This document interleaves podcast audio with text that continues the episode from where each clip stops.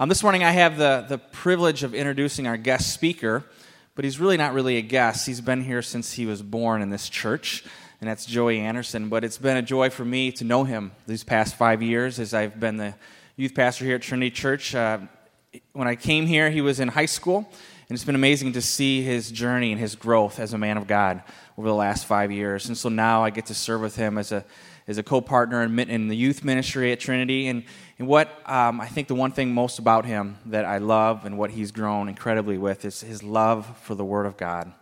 And so this morning he's going to share that love and, and what God has put on his heart um, in his word this morning. And so I'm really excited for us to hear that. And I get to hear it in youth group each Sunday, but um, I'm excited for all of us to hear the gift that God's given him to share um, the word and, and how much it means to him. Um, at this time, I'd like to invite Joey forward. So I wanted to open today talking about a very well known and popular hymn. It is the hymn, It Is Well With My Soul, written by Horatio Spafford in the year 1873. Perhaps what is less well known is why Horatio Spafford composed such a piece.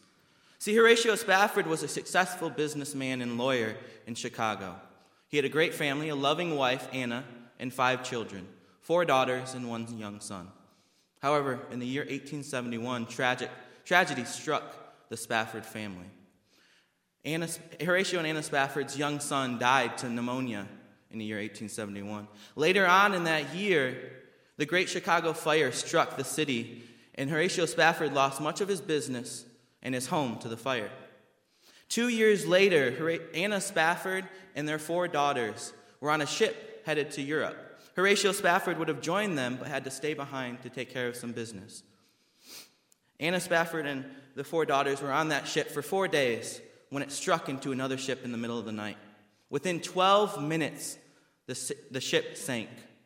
All four of the, the Spafford daughters died on that tragic accident.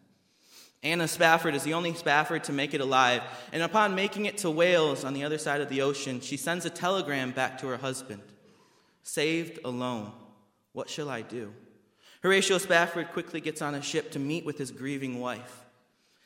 And is on that trip, four days into the trip, the captain calls Horatio Spafford to the cabin, to his cabin. And he tells him, he tells Horatio that this is a place where he lost his four daughters. It is said that Horatio Spafford wrote this hymn during this voyage, where he shares the depths of his soul. He writes, When peace like a river attendeth my way, when sorrows like sea billows roll.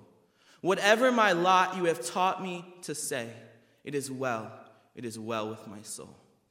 John Piper says this about the hymn. No song quite gets it in terms of its cadence and its tune. It does not, and especially its words. It does not get any better than sorrowful yet always rejoicing. Through it is well, it is well with my soul. Today we are looking at the book of Job. And when I originally came to Pastor Gary about wanting to preach, I had everything that I wanted to talk about all in my head. I knew exactly what I was going to say and how it would go about. But God took that and flipped it on its head. And I remember one of the first meetings with Pastor Gary, he told me something that kept on coming back into my mind. He said, Whatever it is that you preach, preach that what you need to hear yourself. And so I began to think, what is it that I need to hear? What is it that God is laying on my heart? What is the truth that God is trying to speak into my soul? What I needed to hear was that there was a purpose to my pain, that God was working in it, that the suffering I was facing was blessing me and drawing me closer to God. Pain was accomplishing something great in my life and ultimately giving me the greatest blessing I've ever come to hold, and that is God Himself. As I came to this passage with a different mindset, I began to see it in a new light. So today we're looking at Job chapter 33, verses 19 through 30. And so if you'd like to open there right now in your Bibles, and if you're using a Pew Bible, that's page 825. Um, so today we're talking about pain and the purpose it has in our lives. And so I, um, as I was reading the passage, I came upon three stages of experience that the passage shares with us. Um, and it's three stages of experience that we all face in some way or another when, we come, when it comes to pain. And perhaps you're at the first stage, perhaps you're at the second, and perhaps you're at the third, and perhaps you've never known the third stage. And so here's the three stages. When pain is all there is, you are not alone, there is a blessing. And so, first, we're going to be opening up um, and we're going to be looking at Job 33, verses 19 through 22. And we're going to be talking about when pain is all there is. And so we'll read that. It says, um, says, Or someone may be chastened on a bed of pain with constant distress in their bones, so that their body finds food repulsive and their soul loathes the choicest meals. Their flesh wastes away to nothing, and their bones, once hidden, now stick out. They draw near to the pit, and their life to the messengers of death. If we're going to read anything of Job, you had to know that we would begin here. Talking about pain. The book of Job is synonymous. Sorry. I like to move around. Um, so, the book of Job is synonymous with suffering. You cannot seem to talk about Job in any aspect with at least talking about pain. And so, in fact, um, see, Job was a great man. In fact, in Job chapter 1, verse 3, God says this about Job. He was the greatest man among all the people of the East. He gave, see, he worshiped God fervently. He gave sacrifices all the time, not only for himself, but also for his children. See, anytime there was a great banquet or party, Job would gather all of his children up after, and he would offer sacrifices on behalf of his children, so that his children would be purified before God. However, Job soon came across an immense amount of pain, just like Horatio Spafford did. See, one day there was a meeting in heaven There we go. There was a meeting in heaven and between God and all his angels, and Satan decided to crash the party. See, Satan comes to God and he says to God, he says, Really, the only reason that Job worships you is because you give him all these things. If you took all of that away, certainly God, or certainly Job would curse you and want to die. And so God allows Job, or allows Satan to strike Job. And Job, in the course of one chapter, loses all of his livestock all raided and killed by raiders. He loses all of his servants, also killed by raiders. And then, worst of all, he loses all of his children due to a freak accident which the building collapsed and killed all of his children. It is said that Job tore his robes in grief and said that the Lord gives and the Lord takes away. See, Job had stayed true to God. God had proved Satan wrong. However, Satan was not satisfied. He came back to God and said, Surely a man will do anything to save his own skin. If you curse him with diseases, he'll, give, he'll cur- certainly curse you and want to die. And so God allows Satan to do these things. And Job, and Satan strikes Job with horrendous boils and pain and suffering to his body. At the beginning of the book, Job suffers some of the most horrendous pain imaginable. Without reprieve, Job is told of the loss of his servants, his children, and all of his possessions. Soon after, it seems as if Satan has not had enough, and Job is stricken with disease and boils so incredibly painful. And then we see that the last bastion of hope for Job is his wife. He, she is his safe place, his comfort, but he loses her as well when she says these words in Job chapter 2, verse 9. Are you still maintaining your integrity? Curse God and die. See, we're talking about Job today because pain is prevalent today as much so as it was back then. Suffering is a byproduct of the fall of man, where sin entered a perfect world, where everything was at rhythm with God and disrupted it. Sin entered, and because of sin, we as human beings experience suffering physical pain, such as broken bones, sickness, and disease, emotional pain, such as depression, anxiety, and a whole host of other mental illnesses. And we also suffer a uh, spiritual pain, a longing in our souls to know our Creator. Perhaps we cling to Job's story because he is somebody that all of us can relate to in some way or another. We pick up in Job towards the end of the book. Enter Job's friends. Job has had just three separate conversations, three different times with three of his friends. 30 chapters of Job, 42 chapter book, is dedicated to Job and his friends' conversations. And as you get close to the end, as a reader, it sort of feels like the backseat of a car on a family vacation.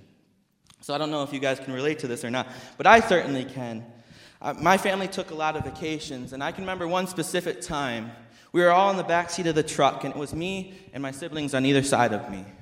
And it had been a long trip, and we were trying to find things to do to pass the time. And so, me being in the middle, my, my siblings found out something new about me that day. And I found out something new about myself as well. I have or detached earlobes, which means when you flick them, they jiggle. And my siblings thought this was the greatest thing ever. So they began to flick my earlobes and laugh and had a great time of it. But for me, it was kind of like being stuck between a rock and a hard place. And so began the bickering and the whining and all the complaining as they flicked my ears and laughed. And uh, see, perhaps you can in some way relate to this because everybody, everybody is whining about their own things. Everybody is right and everyone is wrong, and no one is getting anywhere. Looking back, I can only imagine how annoyed my parents must have been. And eventually they would step in and they would stop it. And this is why, this is the reason I share this story is because in the book of Job, we see one more friend of Job, and that is Elihu. See, Elihu is the silent one. The Bible isn't clear on whether or not Elihu was there from the beginning or if he came later. But the Bible is clear that Elihu had heard enough. And it was time for him to open up about Job's misery. Elihu lays down this analogy, per se, that we just read this parable about a man and his redemption. This story plays parallel, at least the beginning, to what Job has dealt with. If you look back at Job 33, verses 21 and 22, he says, Their flesh wastes away to nothing, and their bones, once hidden, now stick out. They draw near to the pit, and their life to the messengers of death. See, Job was experiencing much similar pain to the man Elihu is speaking of. In the first part, we see a man who is at the ends of himself. His pain is so great that he detests food. His flesh wastes away to nothing. This seems to describe where Job is at pretty well. Perhaps it relates to you as well. Irreprehensible pain, a longing in your soul that is eating away at your hope. Perhaps you face cancer or some other disease that has given you three months to live. Perhaps you have just come back from a funeral where you've had to bury a loved one or a dear friend of yours way before you thought was their time. Perhaps you are in a marriage with someone that you just don't believe that you love anymore. See, we're all, we all have storms. We all have things that toss us and are unrelenting in our lives. It is your wish to be better, to understand, but you don't. And so it is that pain is all you see. However, if you are familiar with the book of Job, you know that the book doesn't end with Job cursing God and dying. In fact, it is quite the opposite. See, Job may seem like he is facing his pain with no help and no hope of relief. However, in the background, behind the scenes, where Job cannot see, God is there. And that brings us to our second experience of pain, second stage. We are not alone.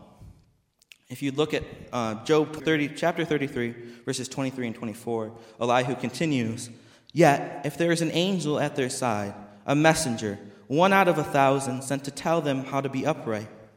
And he is gracious to that person and says to God, Spare them from going down to the pit. I have found a ransom for them.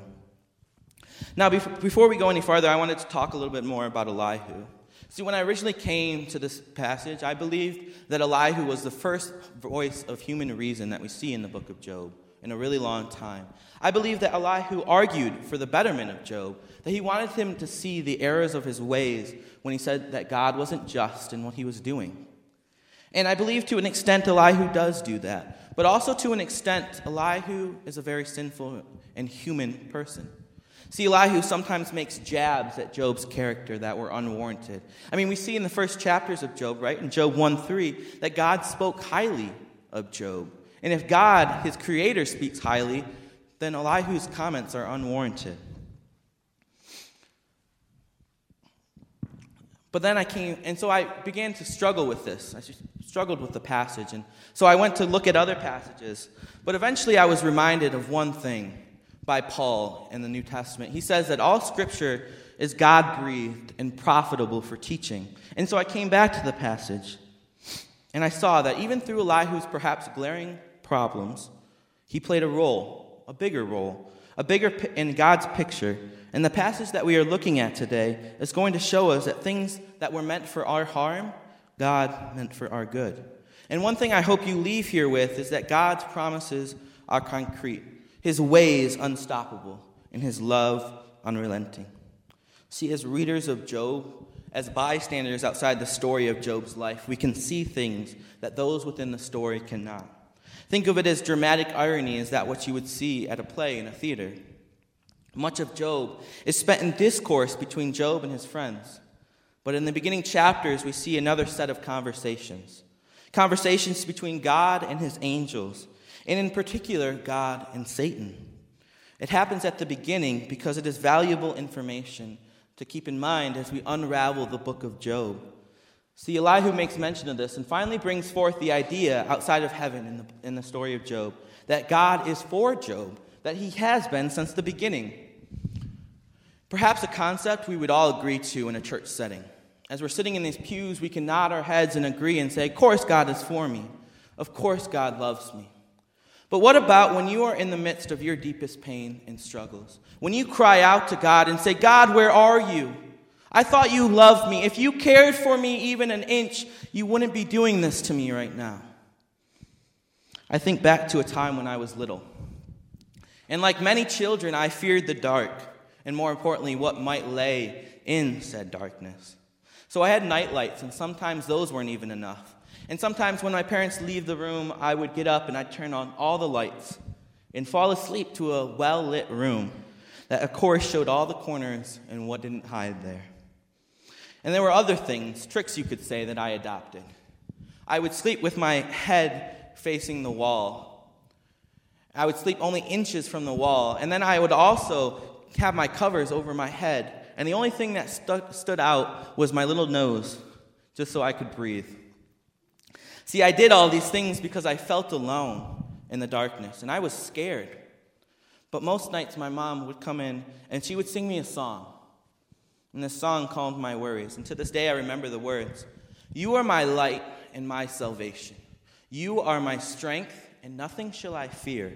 When the darkness falls and the enemy strikes, with the fear in the night and the shadows of dark, he will fall and I will stand. Because I'm standing here in the palm of your hand, never leaving, never left alone. See, that's a song from my childhood but I sing it so many times in the back of my head because truth does not grow outdated. See, the same God that offered to calm my fears when I was but a child afraid for nothing is the same God who offers to calm my fears now. For I am never left alone, and I can never leave the palm of his mighty hand.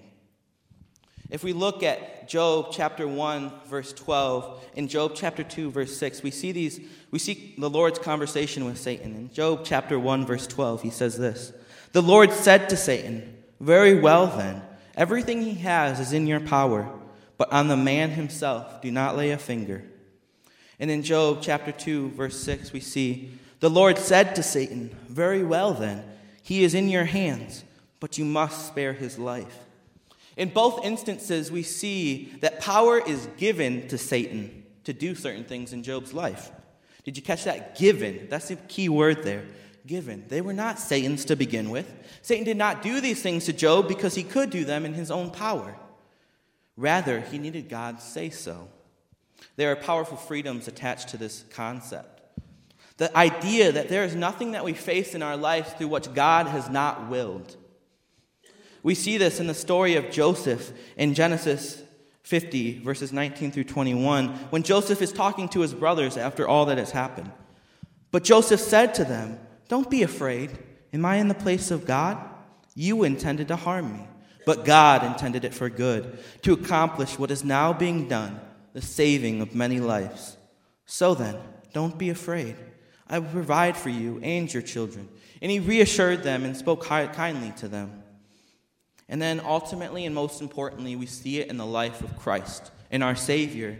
See, Jesus is fighting the most dire battle in history. The most dire moment in history is when Jesus goes to the cross and fights the battle that we fight every day and wins it.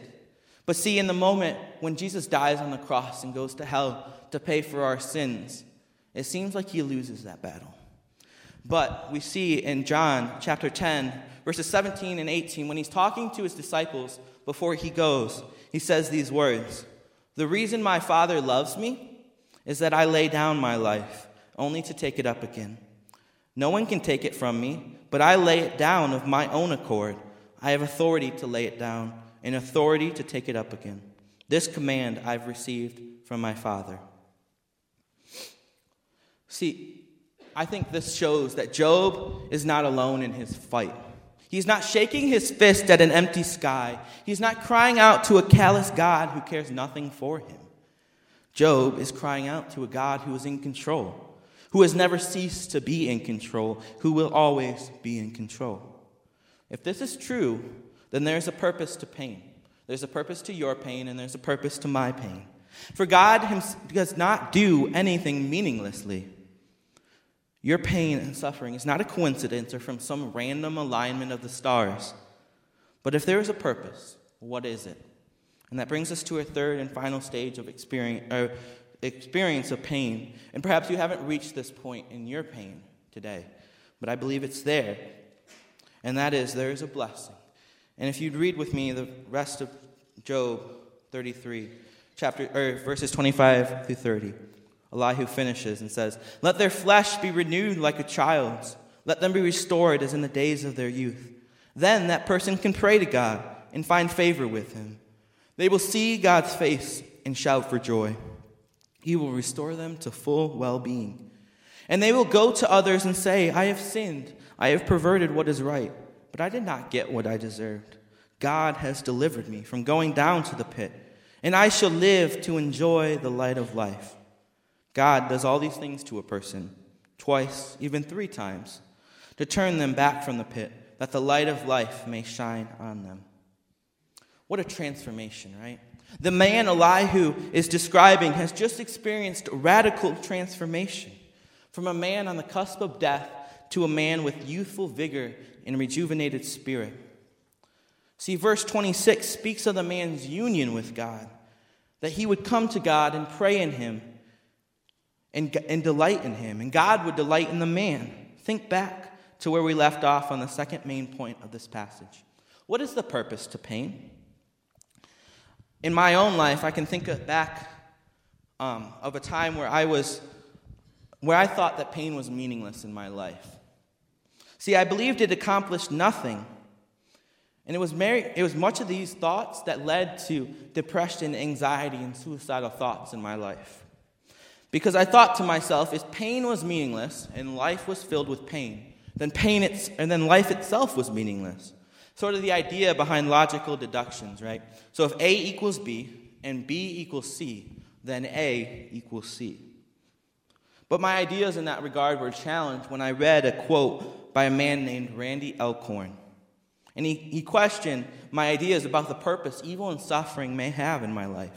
Here's what he says while in the larger story, this is not the best possible world, it may very well be the best possible means of achieving the best possible world. A world that had never been touched by evil would be a good place, but would it be the best place possible? If we acknowledge that evil and suffering facilitate the development of significant human virtues, then we must answer no. If you tell God he should not have allowed evil and suffering, then you are saying he should not have allowed us to experience compassion, mercy, and sacrificial love. In order for those characteristics to develop and become part of us, God had to permit evil and suffering. If God merely wanted to develop men and women who would behave correctly, he could have bypassed freedom, evil, and suffering. But if he intended that his image bearers see their genuine need for him and be brought to loving obedience, then how would we propose that he improve the process he uses in our lives. I remember one of the first passages I ever memorized in the Bible, other than of course John 3:16, which I learned when I was little and didn't really quite understand the purpose behind the passage, was Isaiah 55, 8 through 11.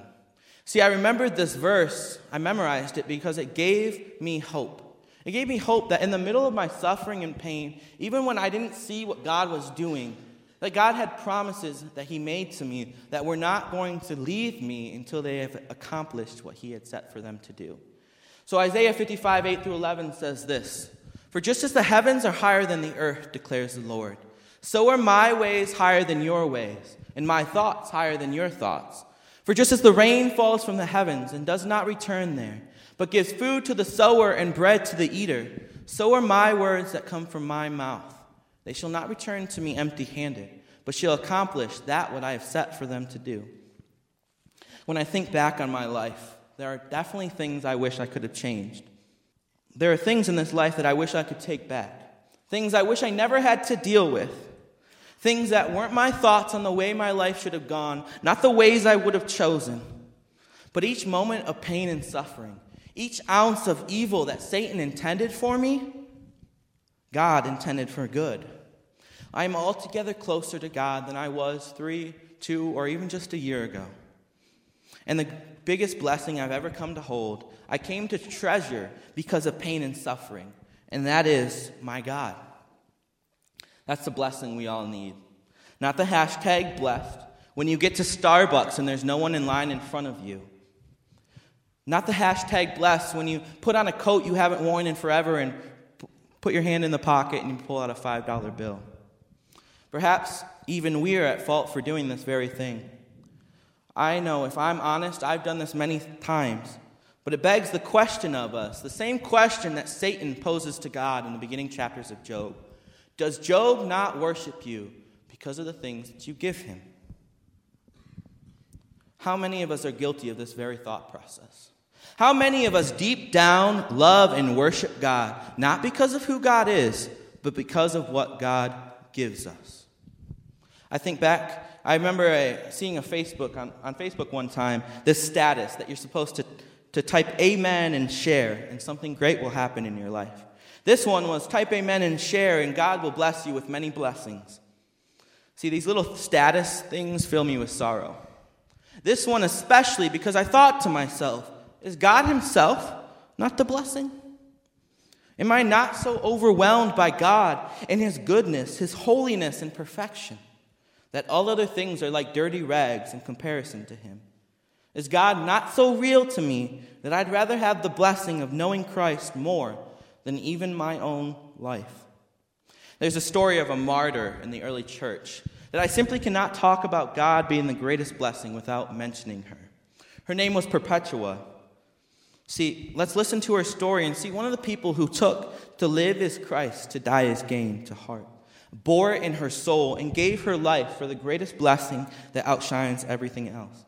See, Perpetua was 22 years old at the time of her martyrdom. That's much the same age as me, and so that hits home.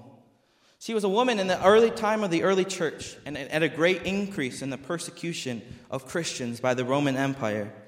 People were dying by their faith in droves, willingly giving their lives because they refused to offer sacrifices on behalf of the Roman emperor.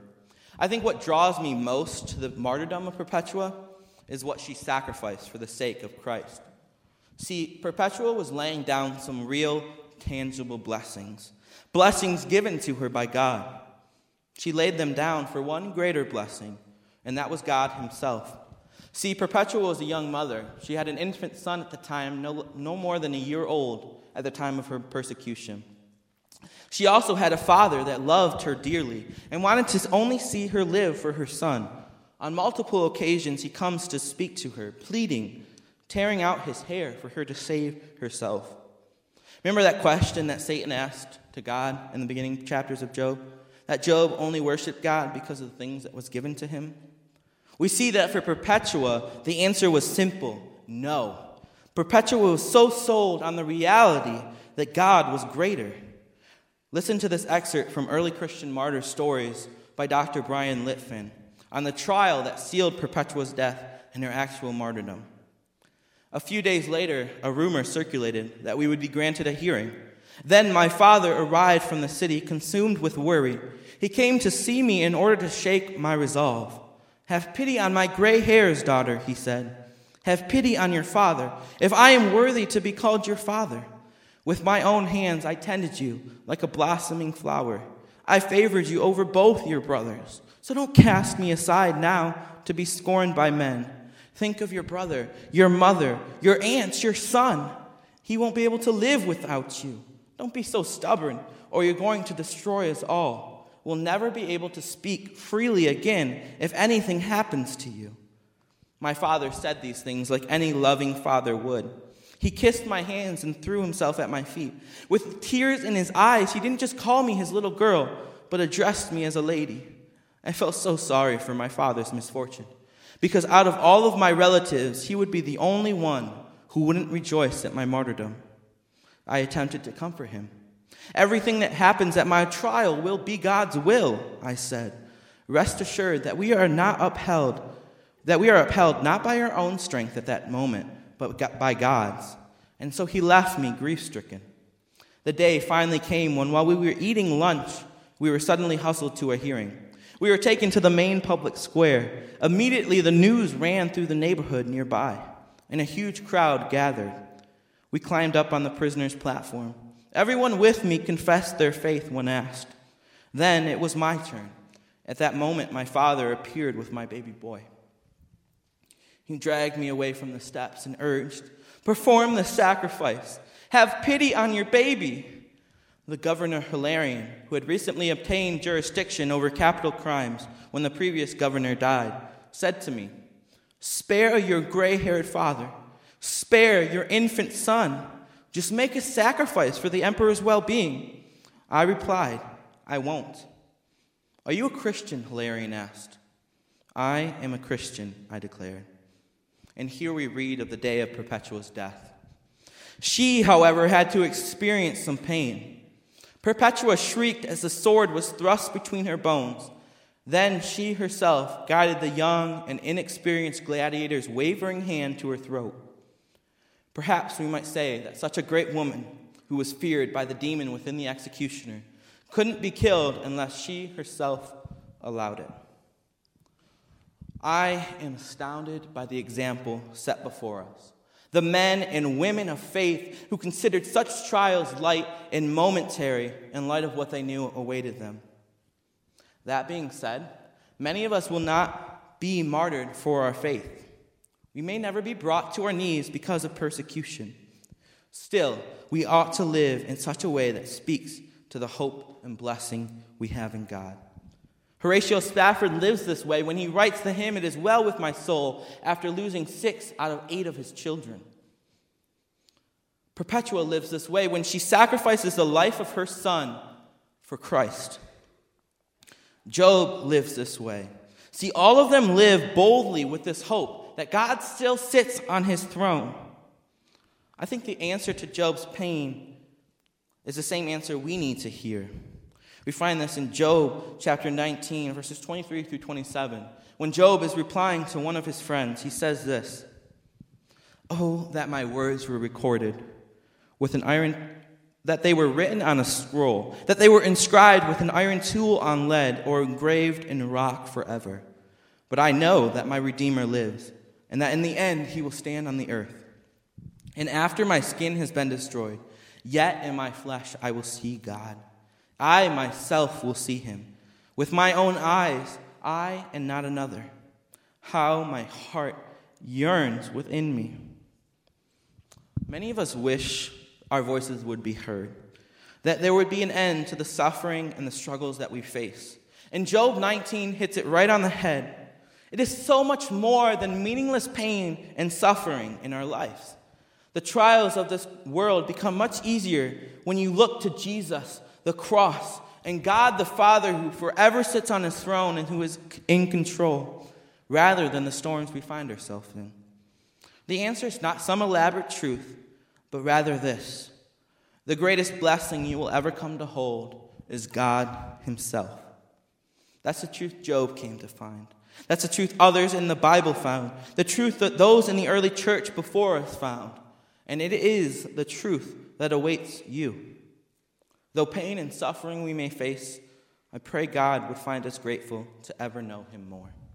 Would you please bow your heads and pray with me? Dear God, I pray that you would give each of us the opportunity to know you more.